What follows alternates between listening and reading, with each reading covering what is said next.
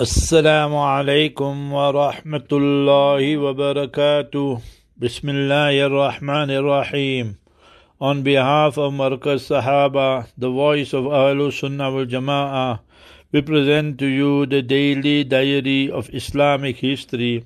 It was on the 18th of Shaban, 852, the 17th of October, 1448, an Ottoman army that was led by Sultan Murad II defeats a Hungarian army at the Second Battle of Kosovo. Now imagine that the Ottoman army and empire had reached right up to Hungary, Budapest, and then they are defeating others there in Kosovo and nearby areas and so forth.